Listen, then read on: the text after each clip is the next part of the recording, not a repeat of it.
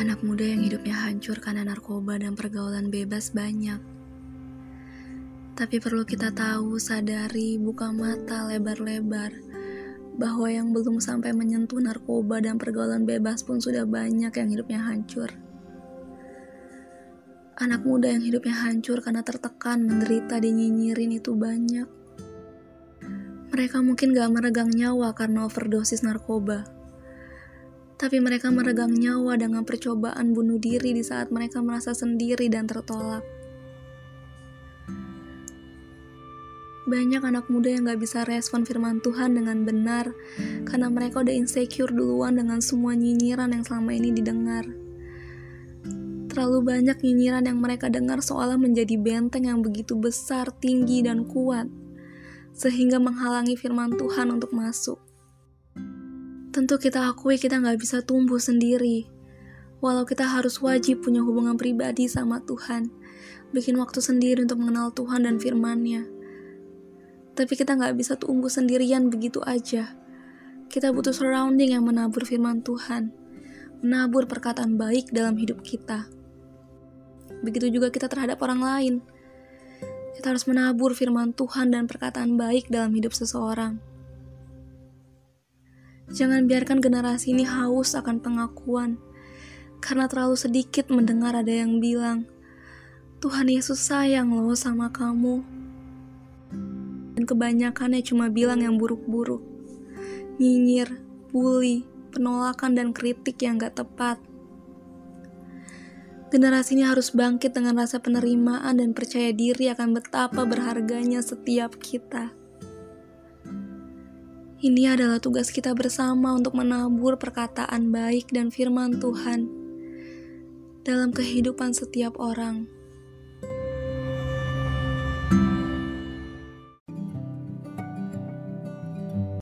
Hi everyone, welcome back to my podcast bersama aku Nadine di podcast TLTS To Live To Speak untuk membicarakan, untuk speak up apa yang jadi uh, kebenaran firman Tuhan, untuk speak up apa yang jadi pembelajaran yang Tuhan taruh dalam hatiku, dalam hidup kita semua, untuk kita semua sama-sama belajar. So, podcast ini uh, untuk sharing bukan dari apa yang aku bisa sendiri, bukan dari apa yang aku, I mean bukan untuk menggurui, tapi untuk kita sama-sama belajar.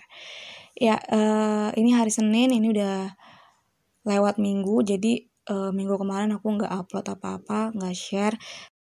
Di luar podcast aku mengerjakan yang lain untuk sharing yang lain juga dan podcast baru uh, hari Senin ini lagi aku bisa sharing di podcast, bisa upload podcast. Jadi dua episode sebelum ini itu kan aku ada share tentang selamatkan generasi kita dari nyinyir. Yaitu dua episode sebelum ini. Itu tertuju untuk kita berhenti yuk nyinyirin orang ngomongin keburukan orang, menyerang orang lain dengan kritik yang gak tepat. Itu dari sisi kita sebagai pelaku. Kalau kita sebagai pelaku yang pernah melakukan itu, stop untuk nyinyirin orang. Itu episode dua minggu yang lalu. Eh, episode, ya dua episode sebelum inilah pokoknya. Kali ini sebaliknya. Ini dari sisi kalau kita adalah orang-orang yang merasakan pahitnya dinyinyirin tentu secara umumnya adalah kalau ada yang nyinyirin kita, gak usah dimasukin ke hati, gak usah didengerin, biarin aja. Ya itu benar. Tapi ini aku kasih tau dulu ya, ini bukan excuse buat kita kalau sebagai pelaku, oh ya udah kita nyinyirin aja dia, toh dia juga gak bakal masukin ke hati, kayaknya tuh kita nyinyirin terus aja dia. Nggak gitu ya, nggak gitu. Kita udah belajar dari episode sebelumnya untuk stop nyinyir. Jadi, episode kali ini bukan excuse untuk kita boleh nyinyirin orang, sekalipun si orang itu nggak masukin ke dalam hatinya nyinyiran yang kita buat untuk dia. Buat kita yang ngerasain pahitnya dinyinyirin, kita punya dua telinga, tapi kita cuma punya satu hati. Telinga kita kiri dan kanan kita bisa pakai buat mendengarkan. Kanan kita mendengarkan yang Tuhan bilang, kiri mungkin mau nggak mau kita harus dengerin nyinyiran orang. Nah tapi kita cuma punya satu hati yang nggak bisa buat nampung keduanya sekaligus jadi satu. Kita cuma bisa pilih satu. kita harus pilih mana yang mau kita tampung dalam hati kita. Perkataan Tuhan atau nyinyiran orang. Mana yang kita biarkan untuk memenuhi hati kita. Tentu ini gak mudah. Tapi bukan berarti gak bisa. Perlu terus latihan ekstra dan ini juga firman Tuhan loh yang mengajarkan dalam Filipi 4 ayat 8. Jadi akhirnya saudara-saudara, semua yang benar, semua yang mulia, semua yang adil, semua yang suci, semua yang manis, semua yang sedap didengar, semua yang disebut kebajikan dan patut dipuji, pikirkanlah semuanya itu. Semua yang baik, semua yang benar, semua yang manis, semua yang suci, kita dapati dari perkataan Tuhan. Jadi itu aja yang kita pikirkan, itu aja yang kita dengarkan, kita simpan dalam hati. Jangan nampung yang buruk dalam hati.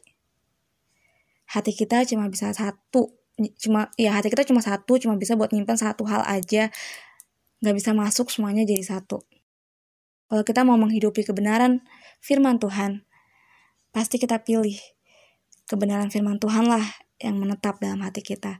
Perkataan Tuhan lah yang menetap dalam hati kita.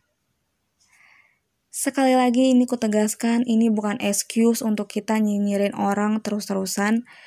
Karena orangnya nggak masukin ke hati ini kan. Jadi udah kita nyinyirin aja. Nggak gitu. Sama sekali nggak gitu. Kita harus terus mengasihi orang lain dan mengasihi diri kita sendiri juga. Sekali lagi aku ulang, kita harus terus mengasihi orang lain dan mengasihi diri kita sendiri juga dengan cara tidak memasukkan ke dalam hati kita, ke dalam diri kita apa yang buruk. Keduanya penting, keduanya harus seimbang gitu. Oke, sekian podcast kali ini. Terima kasih sudah mendengarkan untuk sama-sama kita belajar. Kita ketemu lagi di podcast selanjutnya. See you and God bless you.